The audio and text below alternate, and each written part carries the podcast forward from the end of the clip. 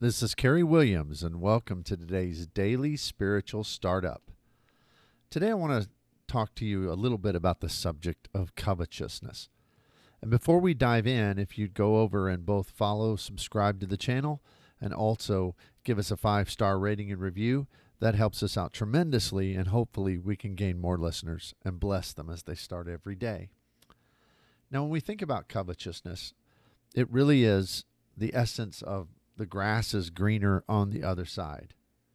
And we look back and and the first one of the first places at least that the Lord mentions this is in the 10 commandments in Exodus chapter 20 verse 17 where he says you shall not covet your neighbor's house, you shall not covet your neighbor's wife, nor his male servant, nor his female servant, nor his ox, nor his donkey, nor anything that is your neighbor's. And so that's a comprehensive statement about covetousness.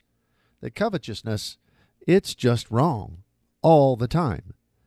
It kind of goes back to the basic definition of envy versus jealousy, which sometimes we get those things mixed up. Jealousy is sometimes wrong and sometimes it's not, depending on the context. Because jealousy is when you are deeply defensive of what you perceive to be yours. So, a husband that's jealous over his wife when someone else is pursuing her, that's a righteous jealousy. And we know it's not always wrong, and there's a right context because God says over and over in Scripture that He is a jealous God. And so jealousy can be very wrong if it's overdone or if it's if it's used to control someone, but in and of itself it depends on context. Now envy's different because envy is when you want what is someone else's, which is what is not rightfully yours. And that is always wrong. And that wraps into the idea of covetousness. But really, covetousness, it begins with a misconception. Satan and the world around us try to convince us that things can satisfy us, but they can't. You can look at people who are miserable, and some of them are absolutely dirt poor, and some of the most miserable people in this world have enough money to buy anything that they want, and they still are miserable because things don't bring happiness. Now, there's nothing inherently wrong with money or things or possessions, houses, cars, any of those kind of things.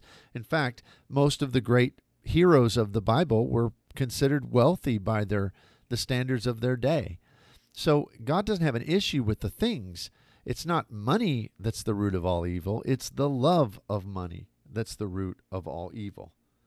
And the Bible makes this abundantly clear. In Luke chapter 12, verse 15, says, And he said to them, Take heed and beware of covetousness, for one's life does not consist in the abundance of the things that he possesses. You see, the beautiful thing is, is that if we get our priorities straight, then all of the things just become serendipities. They just become great enjoyments and gifts from God rather than our focus, rather than that which consumes us. In Mark chapter 10, 28 through 30, Peter began to say to them, See, we have left all and followed you. And Jesus answered and said, Assuredly I say to you, there is no one who has left house or brothers or sisters or father or mother or wife or children, lands for my sake and the gospel, who shall not receive a hundredfold now in this time houses and brothers and sisters and mothers and children and lands with persecutions, and in the age to come, eternal life. So Jesus says it's worth it. Don't focus on those things. Let me take care of that. And that's why in the Sermon on the Mount, he says, Consider the lilies of the field. They toil not, neither do they spin. But God, if he takes care of them, will he not much more take care of you? So let's constantly work to avoid covetousness.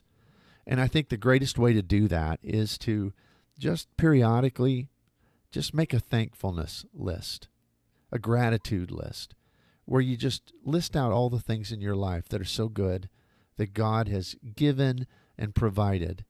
And as the song says, when we count your blessings and name them one by one, it will surprise you what the Lord has done. Hope you have a great day in the Lord. We'll see you here next time.